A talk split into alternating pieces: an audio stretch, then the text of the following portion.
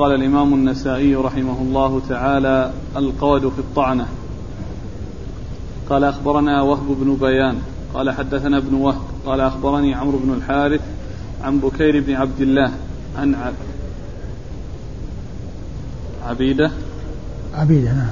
عن عبيدة بن مسافع عن أبي سعيد الخدري رضي الله عنه مكتوب عبيدة؟ لا بالفتح. لا هو عبيدة.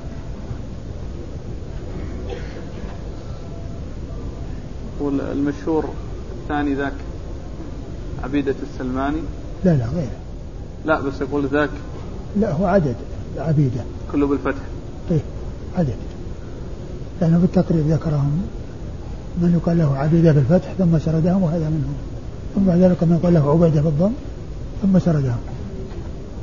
عن أبي سعيد الخدري رضي الله عنه أنه قال بين رسول الله صلى الله عليه وآله وسلم يقسم شيئا أقبل رجل فأكب عليه فطعنه رسول الله صلى الله عليه وآله وسلم بعرجون كان معه فخرج الرجل فقال رسول الله صلى الله عليه وآله وسلم تعال فاستقد فاستقد. قال بل قد عفوت يا رسول الله. ثم بسم الله الرحمن الرحيم الحمد لله رب العالمين وصلى الله وسلم وبارك على عبده ورسوله نبينا محمد وعلى آله وأصحابه أجمعين أما بعد. يقول النسائي رحمه الله القود من الطعنة. المراد بالترجمة أن الطعنة وهي يعني قد يكون معها جرح وقد يكون ليس معها جرح. آه هذا هو مقصود النسائي بترجمة أن الطعنة يقاد بها. وقد أورد النسائي حديث أبي سعيد. حديث أبي سعيد الخدري رضي الله عنه أن النبي صلى الله عليه وسلم بينما كان يقسم شيئا إذا كب عليه رجل يعني يريد أن كأنه يريد أن يحصل شيئا من هذا الذي يقسم. فالرسول صلى الله عليه وسلم طعنه بعرجون كان معه ولعله كان يقسم تمرا. والعرجون هو أصل القنو الذي يعني يكون فيه التمر. ولعله يعني كان بيده يعني وهو كان يقسم تمرا يعني وهذا من من آه، جزئيات القنوان. فطعنه بعرجون كان في يده فقال عليه الصلاة والسلام تعال استقد مني يعني خذ القود أو افعل كما افعل بي كما فعلت بك. قال بل قد عفوت يا رسول الله. والمقصود من الترجمة أنه قال تعال فاستقد لأنه طلب أو قال له تعالى يعني خذ حقك واستقد مني خذ القود مني افعل بي كما فعلت بك. فقال عليه فقال الرجل قد عفوت يا رسول الله. هذا هو الحديث وهو يدل على كرمه صلى الله عليه وسلم وحسن خلقه وإنصافه من نفسه عليه الصلاة والسلام لكن الحديث يعني فيه ضعف. الحديث ضعيف. وقد أورد النساء وقد قال النسائي في إسناده أخبرنا وهب بن بيان. وهب بن بيان وهو ثقة أخرج حديثه البخاري وأبو داود والنسائي. أبو داود والنسائي فقط. أبو داود والنسائي. عن ابن وهب. عن ابن وهب عبد الله بن وهب المصري وهو ثقة فقيه أخرج له أصحاب كتب الستة. عن عمرو بن الحارث. عن عن عمرو بن الحارث وهو ثقة أخرج له أصحاب كتب الستة. عن بكير بن عبد الله. عن بكير بن عبد الله بن الأشج وهو ثقة أخرج له أصحاب كتب الستة. عن عبيدة بن مسافع. عن عبيدة بن مسافع وهو مقبول أخرج حديثه أبو داود والنسائي. عن أبي سعيد. ها؟ عن أبي سعيد. عن أبي سعيد الخدري رضي الله عنه هو سعد بن مالك ابن سنان الخدري صاحب رسول الله صلى الله عليه وسلم مشهور بنسبته وكنيته بكنيته أبي سعيد وبنسبته الخدري واسمه سعد بن مالك بن سنان. ليس مشهورا باسمه ولكنه مشهورا بنسبته وكنيته. وهو أحد السبعة المعروفين بكثرة الحديث عن النبي صلى الله عليه وسلم. وهم أبو هريرة وابن عمر وابن عباس وأبو سعيد وأنس وجابر و وأم المؤمنين عائشة رضي الله تعالى عنهم وعن الصحابة أجمعين ها؟ هذا هو العبيدة عبيدة مسافع اللي هو مقبول إيه؟ قال أخبرنا أحمد بن سعيد الرباطي قال حدثنا وهو بن جرير قال أخبرنا أبي قال سمعت يحيى يحدث عن بكير بن عبد الله عن عبيد بن مسافع عن أبي سعيد الخدري رضي الله عنه أنه قال بينا رسول الله صلى الله عليه وآله وسلم يقسم شيئا إذ أكب عليه رجل فطعنه رسول الله صلى الله عليه وآله وسلم بعرجون كان معه فصاح الرجل فقال له رسول الله صلى الله عليه وآله وسلم تعال فاستقد. قال بل عفوت يا رسول الله. ثم أرد النسائي الحديث من طريق أخرى وهو مثل الذي قبله والإسناد قال أخبرنا أحمد بن سعيد الرباطي. أحمد بن سعيد الرباطي وهو ثقة أخرج حديث أصحاب الكتب ابن ماجه. نعم. أخرج حديث أصحاب الكتب الستة إلى ابن ماجه. عن وهب بن جرير. عن وهب بن جرير بن حازم وهو ثقة أخرجه أصحاب الكتب الستة.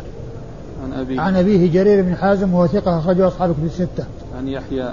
عن يحيى بن أيوب وهو صدوق ربما أخطأ. صدوق ربما أخطأ أخرج حديثه. أصحاب الكتب.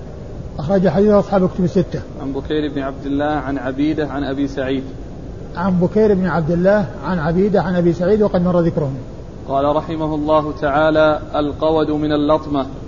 قال أخبرنا أحمد بن سليمان. قال حدثنا عبيد الله عن إسرائيل عن عبد الأعلى أنه سمع سعيد بن جبير يقول أخبرني ابن عباس رضي الله عنهما أن رجلا وقع في أب كان له في الجاهلية.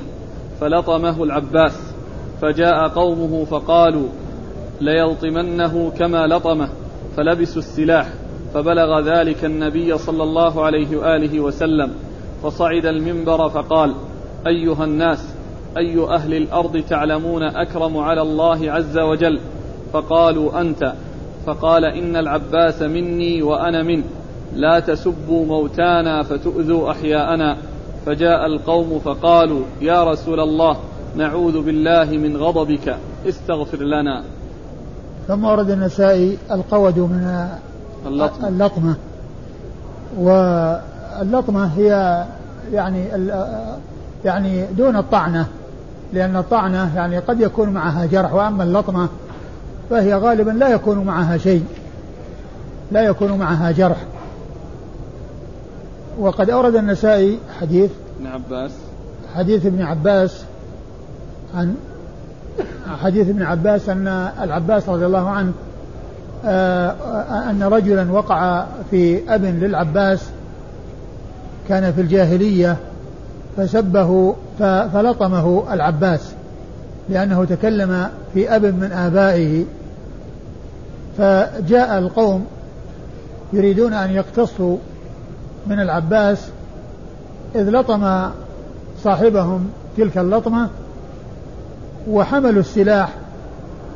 فالرسول صلى الله عليه وسلم خطب الناس وقال قال إيش؟ أيكم أكرم على الله؟ أيها الناس أي أهل الأرض تعلمون أكرم على الله عز وجل؟ أي أهل الأرض تعلمون أكرم على الله؟ قالوا أنت يا رسول الله. قال فقال إن العباس مني وأنا منه فقال إن العباس مني وأنا منه يعني ما, ما يعني يعني ما دمت بهذه المنزلة فهذا قريبي وهذا مني وأنا منه يعني له هذه المنزلة مني وأنا أكرم الخلق على الله. يعني يريد منهم أن يعني يكفوا عن الشيء الذي أقدموا عليه من حمل السلاح و يعني والاقتصاص من العباس. إيش؟ لا تسبوا موتانا فتؤذوا أحياءنا. لا تسبوا موتانا فتؤذوا أحياءنا. وهذا فيه إشارة إلى السبب الذي جعل العباس يفعل لأنه سب الميت فأوذي الحي. يعني مسبة الميت صار فيها إيذاء للحي فأقدم العباس على تلك اللطمة التي لطمها ذلك الرجل الذي وقع يعني في في أب للعباس. نعم. أيوة. فجاء القوم فقالوا يا رسول الله نعوذ بالله من غضبك استغفر لنا قالوا فجاء القوم الذين يعني حملوا السلاح وأرادوا أن يعني يقتصوا قالوا نعوذ بالله من غضبك يا رسول الله استغفر لنا والحديث يعني يعني ذكره الألباني ضعفه لكن ما أدري وش يعني ما وجه ضعفه لأن الرجال الإسناد يعني الغالب عليهم السلامة. فما أدري إيش الضعف هل فيه انقطاع أو فيه يعني شيء عدم اتصال؟ إيش يقول الإسناد؟ قال أخبرنا أحمد بن سليمان. أحمد بن سليمان الرهاوي وهو ثقة. أخرج له النسائي وحده. عن عبيد الله. عن عبيد الله بن موسى وهو ثقة أخرجه أصحاب كتب الستة. عن إسرائيل. عن إسرائيل بن يونس بن أبي إسحاق السبيعي وهو ثقة أخرجه أصحاب كتب الستة. عن عبد عن عبد الأعلى. عن عبد الأعلى بن عامر الثعلبي وهو صدوق يخطئ. يهم. ها؟ يهم. صدوق يهم. نعم. صدوق يهم. أخرج حديثه. أصحاب السنن. نعم. أصحاب السنن. أصحاب الكتب الستة. أصحاب السنن. أصحاب السنن. أخرج حديثه أصحاب السنن. عن سعيد بن جبير. عن سعيد بن جبير وهو ثقة فقيه. أخرج له أصحاب الكتب الستة. عن ابن عباس. عبد الله بن عباس بن عبد المطلب ابن عم النبي صلى الله عليه وسلم وأحد العبادلة الأربعة من أصحابه الكرام وأحد السبعة المعروفين بكثرة الحديث عن النبي صلى الله عليه وسلم ها؟ آه، من من جهة أن أنه لما لطمه يعني جاءوا يعني ليقتصوا ليقتصوا منه ولكنه يعني آه يعني آه الرسول صلى الله عليه وسلم يعني بين لهم منزلته فعند ذلك عفوا قول لا تسبوا موتانا فتؤذوا أحياءنا. الآن يحصل كلام في بعض الأموات حتى ممن تصدى في الكتابة والتأليف لبيان خطأه فيحتج المخالف بأن بهذا اللفظ.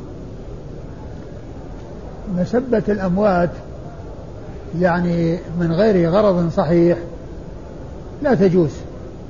لكن إذا كان المقصود من يعني بيان حالهم التحذير من آه يعني من من أخطائهم ومن السوء الذي وقع وقعوا فيه فهذا من النصيحة. وهذا يعني شيء مطلوب. والمقصود هو بيان حال الإنسان وبيان ما عنده حتى لا يغتر به. فليس معنى هذا أن كل من كان ميت لا يتكلم فيه.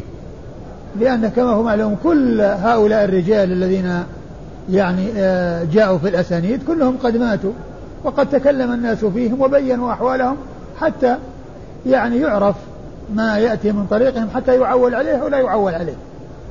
لأن هذا هو المقصود هذا من النصيحة.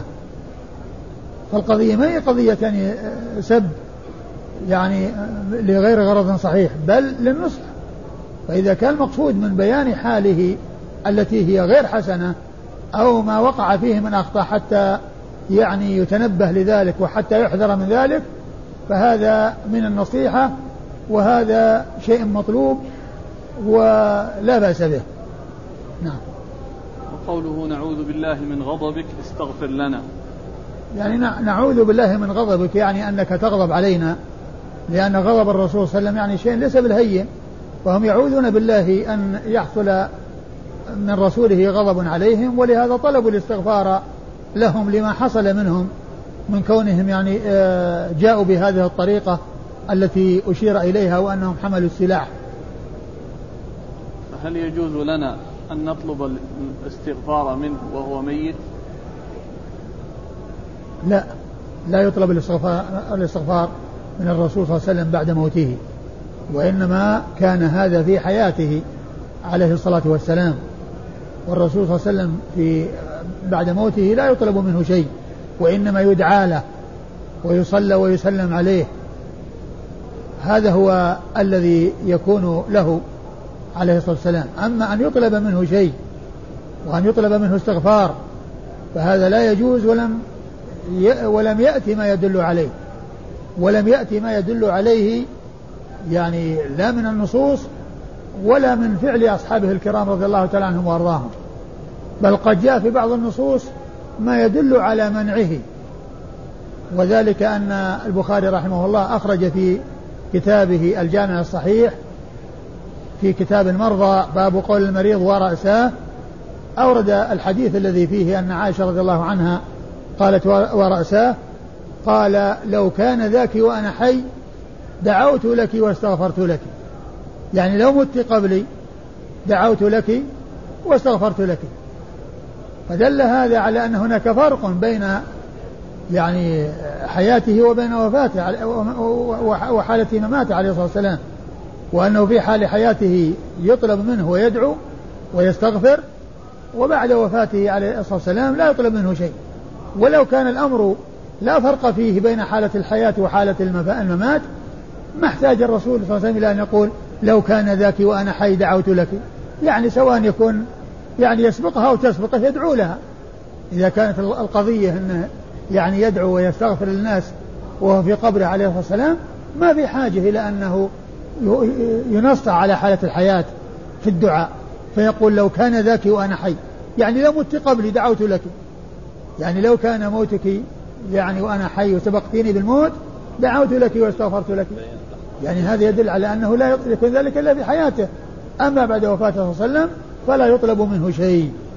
وطلب الشيء منه لا يسوغ ولا يجوز بل هو شرك بالله عز وجل.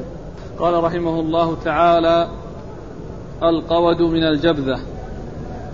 قال أخبرني محمد بن علي بن ميمون. قال حدثنا القعنبي. قال حدثني محمد بن هلال عن أبيه عن أبي هريرة رضي الله عنه أنه قال كنا نقعد مع رسول الله صلى الله عليه وآله وسلم في المسجد.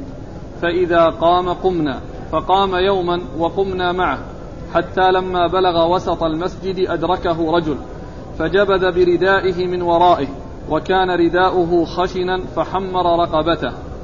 فقال يا محمد احمل لي على بعيري هذين فإنك لا تحمل من مالك ولا من مال أبيك. فقال رسول الله صلى الله عليه وآله وسلم لا وأستغفر الله. لا أحمل لك حتى تقيدني مما جبذت برقبتي. برقبتي. فقال الأعرابي لا والله لا أقيدك.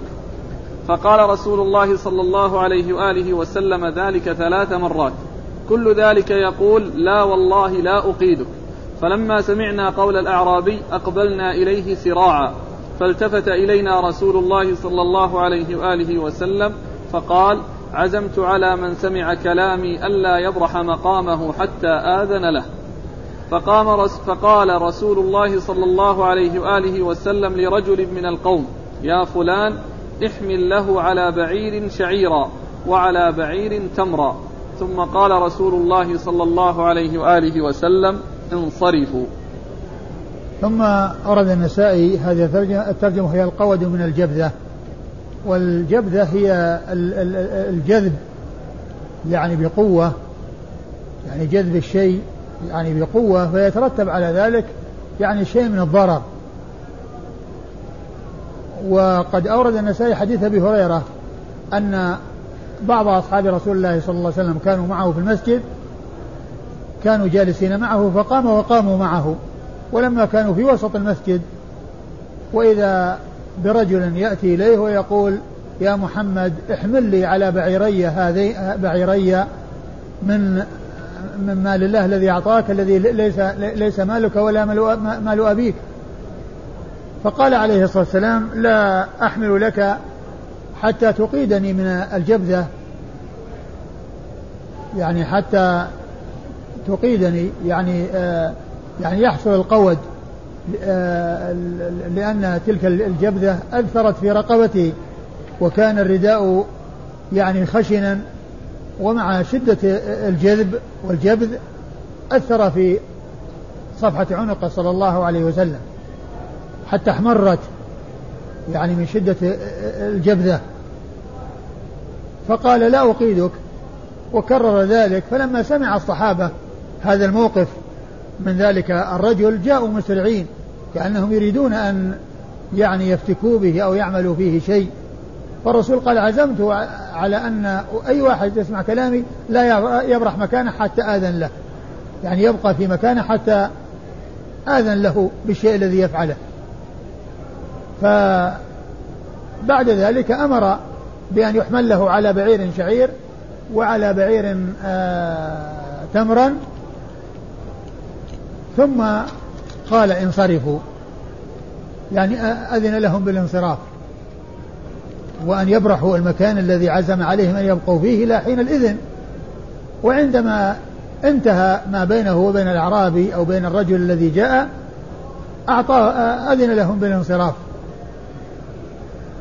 إيش المتن من أوله؟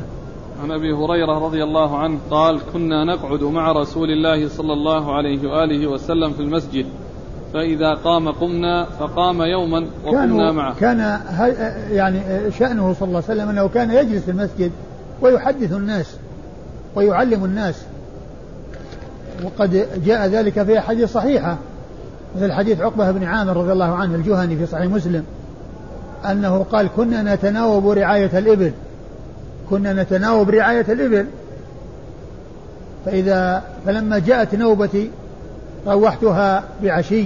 يعني جاء بها مبكرا وأدرك مجلس الرسول صلى الله عليه وسلم في المسجد فسمع منه بعض الأحاديث. فكان يعني شأنه صلى أنه كان يجلس في المسجد ويحدث الناس. فكان جالسا في المسجد مع معه بعض أصحابه ثم قام وقاموا ولما وصلوا في المسجد وهم في وسط المسجد يعني يريدون الانصراف وإذا هذا الرجل يقول حتى لما بلغ وسط المسجد أدركه رجل فجبذ بردائه من ورائه. فجبذ بردائه من ورائه يعني سحب رداءه فتله بقوة وكان ذلك الرداء خشنا وكان على صفحة عنقه يعني فأثر لأنه يكون الرداء على يعني هذا فيأتي طرفه الآخر يعني آه، على كتفه الآخر فجره. وإلا لو كان جره يعني من من جهة هذا تبعه الرداء لكن الجبذة تأتي من جهة أنه كان يعني آه، على طرفه على الجانب الآخر فتله فأثر ذلك في عنقه صلى الله عليه وسلم. أيوة. فقال يا محمد احمل لي على بعيري هذين فإنك لا تحمل من مالك ولا من مال أبيك. يا محمد احمل لي على بعيري هذين. يعني أعطه حمل يعني حمل هذين البعيرين. فقال إنك لا تحمل مالك ولا مال أبيك. وهذا من الجفاء وهذا من الجفاء والغلظة والقسوة والشدة التي تكون في بعض الناس. نعم. فقال رسول الله صلى الله عليه وآله وسلم لا وأستغفر الله. يعني لا يعني لا يعني لا أحمل من مالي. وليس يعني الذي أقسمه يكون مالي وإنما هو مال الله الذي آتاني. وأستغفر الله. نعم. لا أحمل لك حتى تقيدني مما, جذب مما جبذت برقب برقبتي. لا أحمل لك حتى تقيدني وقد كرر ذلك معه ومع ذلك حمل له قبل دون أن يقيده. حمل له دون أن يقيده. فقيل في معناه يعني لا تستحق شيء إلا يعني بعد القصاص وبعد القود ولكنه صلى الله عليه وسلم لكرمه وإحسانه وجوده تسامح وأعطاه يعني قبل استحقاقه لذلك الشيء الذي يعني يكون بعد القود يعني حيث تجاوز عنه وتسامح عليه الصلاة والسلام وحمل له. نعم.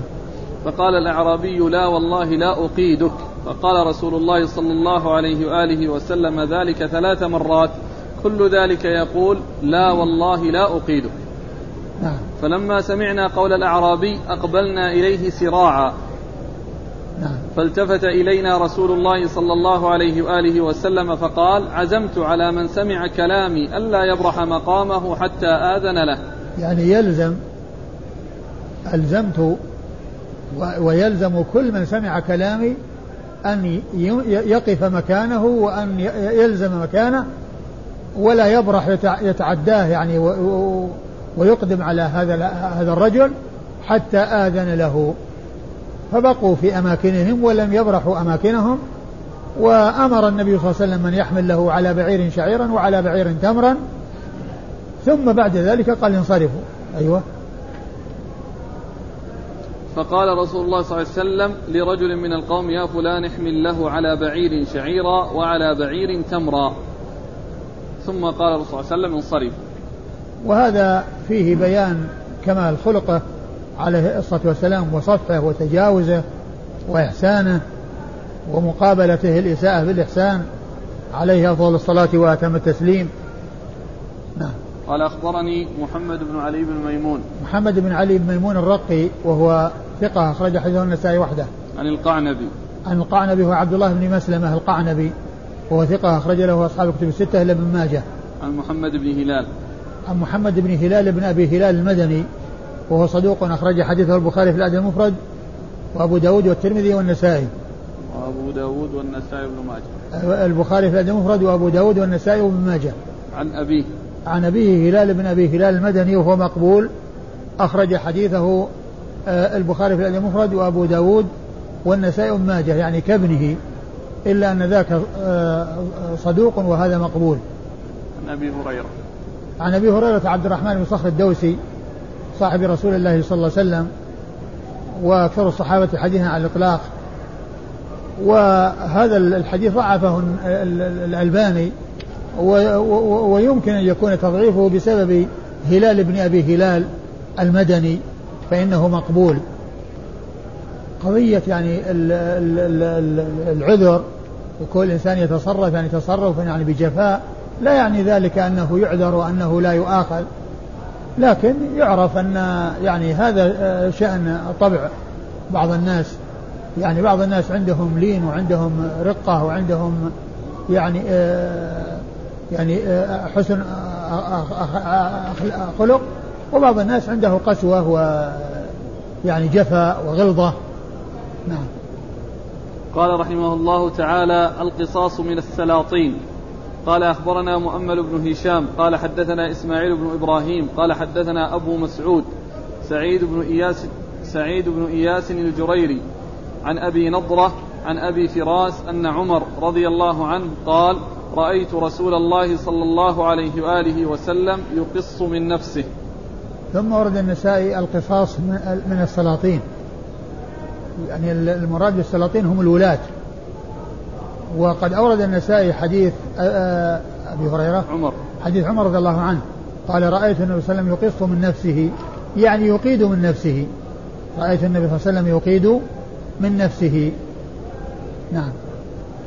بسند قال أخبرنا مؤمل بن هشام مؤمل بن هشام هو ثقة أخرج حديث البخاري وأبو داود النسائي عن إسماعيل بن إسماعيل بن إبراهيم عن إسماعيل بن إبراهيم هو بن علية وهو ثقة أخرجه أصحاب الكتب الستة. عن أبي مسعود سعيد بن إياس الجريري. عن أبي مسعود سعيد بن إياس الجريري وهو ثقة أخرجه أصحاب الكتب. وهو ثقة أخرجه أصحاب الكتب الستة. عن أبي نضرة. عن أبي نضرة المنذر بن مالك وهو ثقة أخرج حديث البخاري تعليقا ومسلم وأصحاب السنة الأربعة. عن عمر. لا عن أبي فراس. نعم. عن أبي فراس وهو الربيع بن زياد وهو مقبول أخرج حديثه أبو داود والنسائي.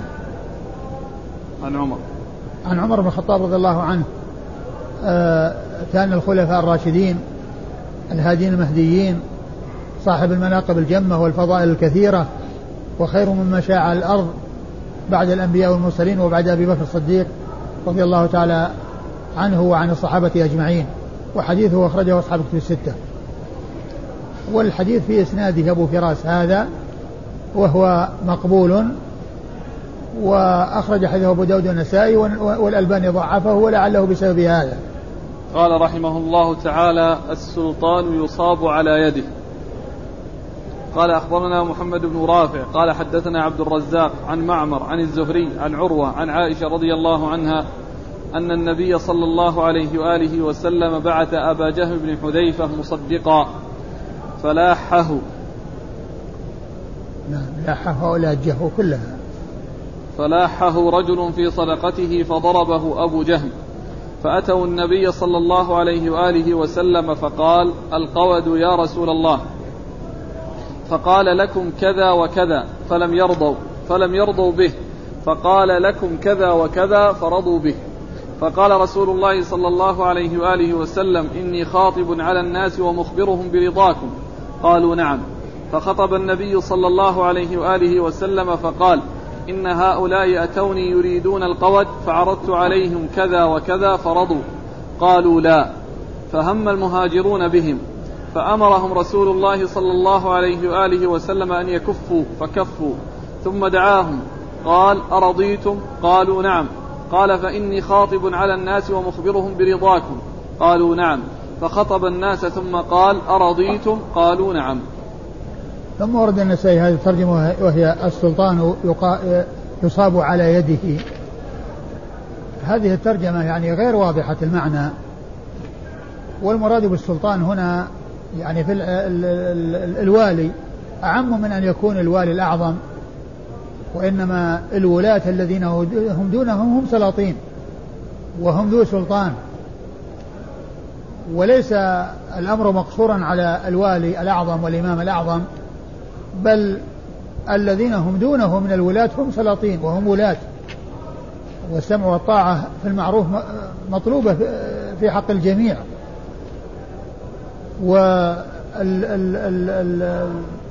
والترجمة كما قلت يعني غير واضحة. يعني من قولها السلطان يصاب على يده. اللهم إلا أن يكون المقصود أنه يحصل له مصيبة بسبب فعل يده.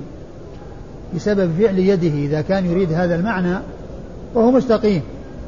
وقد أورد وقد عقد أبو داود للحديث ترجمة قريبة من هذا فقال العامل يصاب على يديه خطأ. باب العامل يصاب على يديه خطأ. باب العامل يصاب على يديه خطأ. هكذا. وعبر بالعامل. يعني مما يوضح أن المقصود هو المقصود بالسلطان هو لا يخص الإمام الأعظم بل الإمام الأعظم ومن دونه. لأنه لأنه عبر بالعامل. والحديث الذي أورد فيه قصة أبو جهم ابن حذيفة الذي أرسله النبي صلى الله عليه وسلم مصدقا يعني يأخذ الصدقات فعندما أراد أن يأخذ صدقة رجل من, من أهل الأموال يعني لاحه أو لاجه حصل بينه وبينه ملاحات ويعني لجج وخصومة فضربه أبو جهم. فأراد أو جاء قومه يريدون القصاص من المصدق الذي هو أبو جهم. فعند ذلك الرسول صلى الله عليه وسلم أراد أن يعطيهم يعني ويفدي أو يفتدي القصاص بمال قال لكم كذا وكذا. فأبوا فقال لكم كذا وكذا فرضوا. فقال إني خاطب الناس ومخبرهم بأنكم أعطيتهم كذا وكذا ورضيتم قالوا نعم. فلما خطب الناس وقال أنني أعطيتهم كذا وكذا أرضيتم قالوا لا. فهم الصحابة بهم لأنهم لأن الرسول أخبر بأنه حصل بينهم كذا وكذا وكان جوابهم غير مطابق لما أخبر به الرسول صلى الله عليه وسلم. لأنه قال إني أخبرت كذا ورضوا. أرضيتم قالوا لا. فهموا بهم فقال كفوا ثم دعاهم. ورضوا فقال وعاد الفعل مرة أخرى وقال أرضيتم؟ قالوا نعم. فالترجمة يعني كما يبدو إذا كان المقصود بها الرجل العامل يصاب على يديه يعني يصاب بسبب فعل يديه لأن حصل له مصيبة وكون ضرب وبعدين سيضرب أو يقتص منه فتلك مصيبة يصاب يعني يحصل له مصيبة. ولا هو ما حصل له شيء. ما ضرب ولا حصل له يعني شيء يعني حتى الآن ما جرى له شيء. وإنما الذي جرى منه على غيره بيده ضرب ذلك الشخص. فكونه يصاب على يديه يعني يحصل له مصيبة. يعني بسبب فعل يديه وبسبب فعله. وذلك أنه حصل منه ذلك الشيء الذي طلب القصاص منه. لكن التعبير الذي عبر به النسائي أبو داود خطأ يعني يصاب على يديه خطأ هذا غير مستقيم. لأنه لو كان خطأ يعني الأمر يكون سهل. يعني يمكن يكون يعني مثلا فيه عوض وليس فيه قصاص. لأن القصاص إنما يكون في العمد. القصاص والقود إنما يكون في العمد ولا يكون في الخطأ. بل الخطأ الذي يكون فيه هو الدية والذي يكون فيه العوض. فتعبير أبي داود يعني بذكر الخطأ يعني يعني هذا غير واضح. أه تعيد المتن أوله. عن عائشة رضي الله عنها أن النبي صلى الله عليه وآله وسلم بعث أبا جهم بن حذيفة مصدقا. يعني الرسول صلى الله عليه وسلم كان يبعث العمال على الزكاة لجبايتها وأخذها وكان يرسلهم على على المياه وعلى الموارد التي يردون عليها لأن ذلك أرفق بهم. ولا يعني كان ولا يكلفهم أن يأتوا وينتقلوا بمواشيهم إليه ليأخذ منهم الزكاة بل هم باقون على مياههم وعلى مراعيهم والمصدق يبعث إليهم ويأخذ الزكاة منهم على مياههم. وهذا من الرفق. وهذا من الرفق بأصحاب الأموال حيث يبعث لهم العمال العاملون على الزكاة ليجبوا منهم الزكاة وليأخذوا منهم الزكاة. فلا يكون عليهم مشقة بأن ينتقلوا بإبلهم وغنمهم من أجل أن الزكاة إلى المصدق وإلى الوالي بل العامل على الزكاة يذهب إليهم على مياههم ويأخذ الزكاة منهم. نعم. فلاحه رجل في صدقته فضربه أبو فلاحه رجل يعني من الملاح من الملاحات والمخاصمة وفي بعض وفي بعض النسخ لاجه يعني اللجج والخصومة. ف نعم. فضربه أبو جهل فضربه عندما حصل هذه المخاصمة والمنازعة في صدقته يعني يتعلق بالصدقة يعني إما في مقدارها أو في يعني نوعها أو ما إلى ذلك. نعم.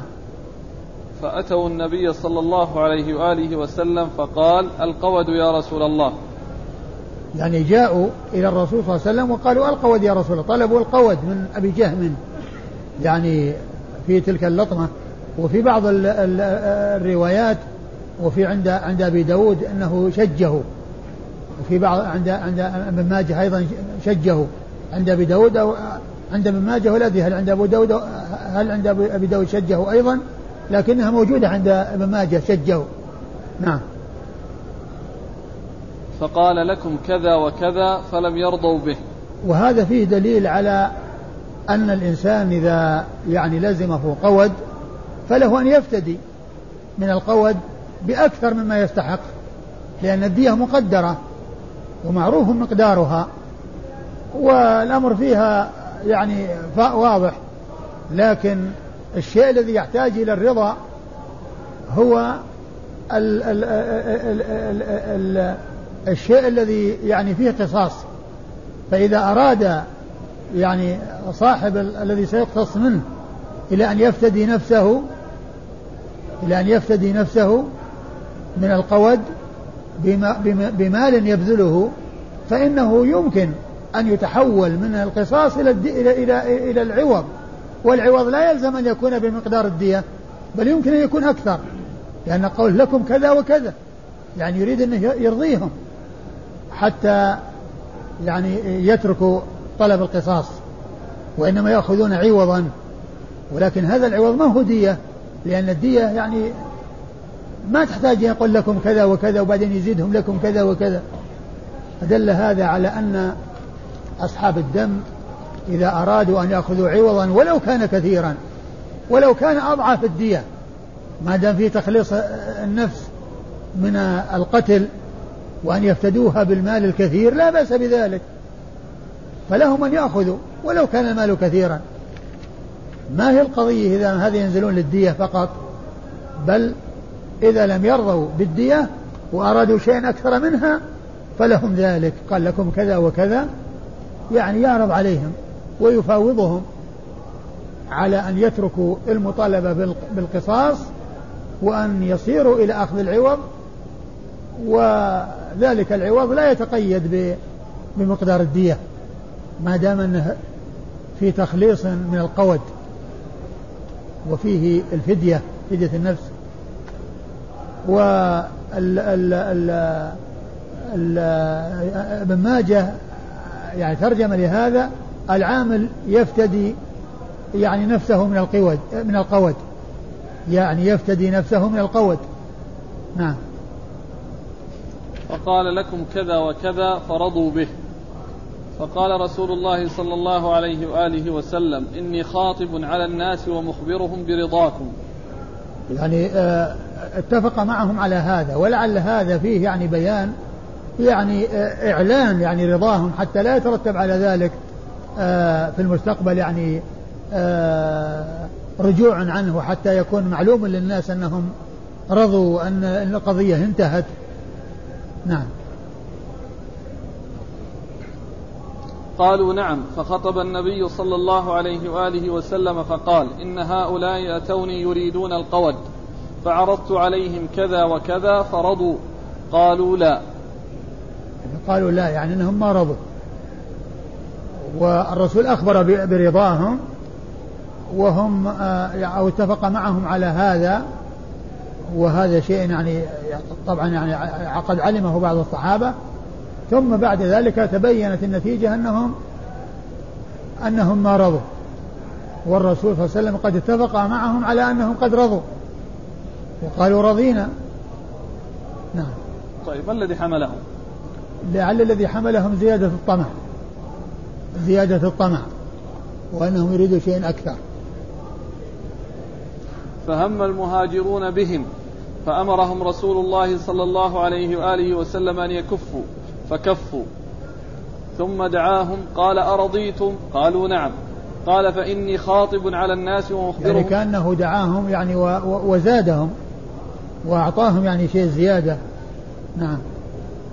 قال إني فإني خاطب على الناس ومخبرهم برضاكم. قالوا نعم. فخطب الناس ثم قال أرضيتم؟ قالوا نعم. نعم. قال أخبرنا محمد بن رافع. محمد بن رافع النيسابوري القشيري. ثقة أخرج حديثه أصحاب الكتب الستة إلا ابن ماجه. عن عبد الرزاق. عن عبد الرزاق بن همام الصنعاني اليماني ثقة أخرجه أصحاب الكتب الستة. عن معمر. عن معمر بن راشد الأزدي البصري ثم اليماني ثقة أخرجه أصحاب الكتب الستة. عن الزهري. عن الزهري محمد بن مسلم بن عبيد الله بن شهاب الزهري ثقة أخرجه أصحاب الكتب الستة. عن عروة. عن عروة بن الزبير بن العوام ثقة فقيه أخرج له أصحاب الكتب الستة وهو أحد السبعة أو هو أحد فقهاء المدينة السبعة في عصر التابعين. نعم. عن عائشة. عن أم المؤمنين عائشة رضي الله عنها وأرضاها الصديقة بنت الصديق وهي من أوعية السنة وحملتها وحفظتها وهي واحدة من سبعة أشخاص عرفوا بكثرة الحديث عن النبي صلى الله عليه وسلم. قال رحمه الله تعالى القود بغير حديدة. قال أخبرنا إسماعيل بن مسعود قال حدثنا خالد عن شعبة عن هشام بن زيد عن أنس رضي الله عنه أن يهوديا رأى على جارية أوضاحا فقتلها بحجر فأتي بها النبي صلى الله عليه وآله وسلم وبها رمق فقال أقتلك فلان؟ فأشار شعبة برأسه يحكيها ألا فقال أقتلك فلان؟ فأشار شعبة برأسه يحكيها ألا قال أقتلك فلان؟ فأشار شعبة برأسه يحكيها النعم فدعا به رسول الله صلى الله عليه وآله وسلم فقتله بين حجرين. ثم ورد النسائي هذه الترجمة القود بغير حديدة. يعني بغير سيف وبغير سكين. يعني آه، لأن هذا هو الغالب أنه يكون بالسيف القتل. لكن القود يكون بغير ذلك. ويكون بالمماثلة. يكون بالمماثلة بالطريقة التي يتم بها يعني إذا كان فعلها سائغا هذه الطريقة التي يكون بها القصاص. يعني يقتل الإنسان كما قتل. فإذا قتل برمي من شاهق يرمى من شاهق. وإذا قتل برضه بحجارة يرض بحجارة يعني يقتل كما قتل. يقتل بالطريقة التي قتل بها. إلا إذا كانت الطريقة غير سائغة فإنه لا لا تفعل هذه الطريقة وإنما يقتل بالسيف. المقصود قوله بغير حديدة يعني بغير سيف أو بغير سكين يعني بغير الحديد الذي يعني جعل يعني وسيلة للقتل في الغالب. أورد النسائي الحديث أنس. حديث أنس بن مالك رضي الله عنه في قصة اليهودي الذي أخذ أوضاحا من جارية وقد مر بنا الحديث قريبا من طرق متعددة وقتلها وبأن رض رأسها بين حجرين فأدركت وبها رمق يعني فيها بقية حياة. فجعلوا يسألونها يعني قتلك فلان كذا إلى آخره وهي تشير برأسها لا وبعد أن مر الشخص الذي قتلها أشارت أن نعم. إيش المتن؟ أن يهوديا رأى على جارية أوضاحا فقتلها بحجر فأتي بها النبي صلى الله عليه وآله وسلم وبها رمق فقال أقتلك فلان؟ فأشار شعبة برأسه يحكيها ألا. يعني يحكي الطريقة التي أشرت برأسها.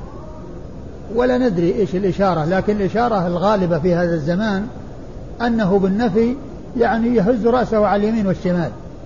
يعني أو يعني يهزه يعني ب يعني بحركة ليس فيها يعني الإيمة نعم.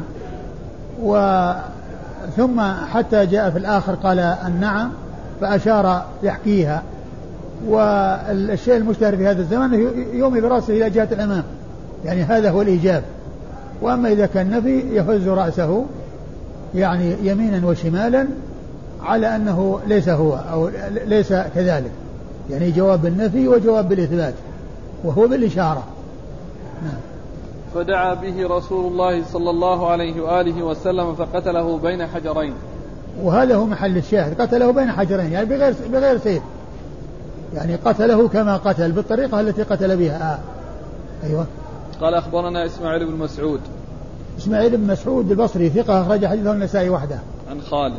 عن خالد بن الحارث البصري ثقة أخرج حديث أصحاب كتب الستة. عن شعبة. عن شعبة بن الحجاج الواسطي ثم البصري ثقة أخرج له أصحاب كتب الستة. عن هشام بن زيد. عن هشام بن زيد بن أنس بن مالك وهو ثقة أخرج له أصحاب كتب الستة. عن أنس. عن جده أنس بن مالك رضي الله عنه صاحب رسول الله صلى الله عليه وسلم وأحد السبعة المعروفين بكثرة الحديث عن النبي صلى الله عليه وسلم. قال أخبرنا محمد بن العلاء قال حدثنا أبو خالد عن إسماعيل عن قيس أن رسول الله صلى الله عليه وآله وسلم بعث سرية إلى قوم من خثعم فاستعصموا بالسجود فقتلوا فقضى رسول الله صلى الله عليه وآله وسلم بنصف العقل وقال إني بريء من كل مسلم مع مشرك ثم قال رسول الله صلى الله عليه وآله وسلم ألا لا تراءى ناراهما ثم أورد النسائي حديث آه، هنا يعني مرسل من عن قيس بن أبي حازم وعند غير النسائي أنه من روايته عن جرير ابن عبد الله البجلي يعني فيكون مرفوعا إلى رسول الله فيكون متصلا فيكون متصلا وليس مرسلا لأنه ذكر قيس بن أبي حازم الواسطة بينه وبين رسول الله صلى الله عليه وسلم وهو جرير بن عبد الله البجلي رضي الله تعالى عنه. هنا مرسل وعند غير النسائي هو متصل وليس وليس مرسلا لأنه قد ذكر الذي يروي عنه قيس بن أبي حازم. آه إيش أوله؟ أن الرسول صلى الله عليه وسلم بعث سرية إلى قوم من خثعم. بعث سرية إلى قوم من خثعم. نعم. فاستعصموا بالسجود فقتلوا. فاستعصموا بالسجود. يعني أرادوا أن أن أن يعصموا أنفسهم من القتل بالسجود. فقتلوا. وكانوا يعني مسلمين ولكنهم مع الكفار وكانوا يعني بين الكفار. فقتلوا. وش بعده؟ فقضى رسول الله صلى الله عليه وسلم بنصف العقل. فقضى رسول الله بنصف العقل لأن لأن هؤلاء مسلمين يعني كانوا مع كفار والذين قتلوهم قتلوهم يعني على اعتبار أنهم يعني مثل أولئك وأنه لا فرق بين هؤلاء وهؤلاء فصارت الجناية آآ آه، آآ آه، يعني مثل جناية الإنسان يعني باشتراك مع غيره وله دخل فيها فصار يعني آه، لهم نصف الدية وليس لهم النصف الآخر لأنه حصل منهم تسبب يعني آه، في ذلك. فصار سقوط الشيء أو سقوط النصف على اعتبار لهم دخل يعني في القضية لأنهم متسببون في ذلك.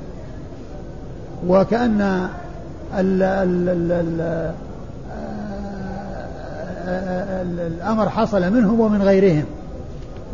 فأعطوا على اعتبار ما حصل من غيرهم ولم يعطوا على اعتبار ما حصل منهم لكون لكون لهم لكونهم لهم دخل في السبب وليس كل السبب من غيرهم بل هم متسببون أيضا. فصار العقل لهم نصف الدية. نعم. وقال إني بريء من كل مسلم مع مشرك. ثم بين أن المسلمين إذا كانوا بين المشركين فعليهم أن يهاجروا من بلاد الكفر إلى بلاد الإسلام وأن لا يبقوا مع الكفار فيعاملوا معاملة الكفار ويحصل الخطأ في قتلهم على أنهم كفار لأنهم بين الكفار عندما يحصل يعني الجهاد والغزو في سبيل الله لأن كونهم بين الكفار ثم يعني يصيبهم القتل يعني ذلك يعني لهم فيه دخل من جهة التسبب. ثم قال إيش؟ ألا لا تراءى نارهما ألا لا تراءى نارهما يعني نار المسلمين ونار الكفار. المقصود من ذلك التباعد والإشارة إلى التباعد بين المسلمين والكفار وأن المسلمين يبتعدون من الكفار. لكن إذا كان البقاء بين الكفار فيه مصلحة يعني من أجل الدعوة ومن أجل الدلالة على الخير ومن أجل ترغيبهم في الإسلام ودعوتهم إلى الدخول في الإسلام فلا شك أن هذا فيه خير كثير بشرط أن يكون الإنسان متمكنا من إقامة شعائر دينه. أما إذا كان لا يتمكن من إقامة شعائر دينه فليس له أن يبقى في تلك البلاد التي لا يمكنه فيها أن يقيم شعائر الدين. نعم. قال أخبرنا محمد بن العلاء. محمد بن العلاء بن كريب أبو كريب. ثقة أخرج أصحاب كتب الستة. عن أبي خالد. عن أبي خالد الأحمر سليمان بن حيان وهو صدوق يخطئ أخرج حديثه. أصحاب الكتب. أخرج حديث أصحاب الكتب الستة. عن إسماعيل. عن إسماعيل عن إسماعيل بن أبي خالد وهو ثقة أخرج أصحاب الكتب الستة. عن قيس. عن قيس بن أبي حازم وهو ثقة مخضرم. أخرج له أصحاب الكتب الستة وهو الذي قيل عنه إنه اتفق له أن يروي عن العشرة المبشرين بالجنة. اتفق له أن يروي عن العشرة المبشرين بالجنة. قالوا وليس هناك أحد من التابعين اتفق له هذا بأن يروي عن العشرة المبشرين بالجنة مجتمعين. يعني عند غير النسائي عن جرير بن عبد الله فيكون متصلا وليس بمنقطع. قال رحمه الله تعالى الباب. نعم. والله تعالى أعلم وصلى الله وسلم وبارك على عبده ورسوله نبينا محمد وعلى آله وأصحابه أجمعين.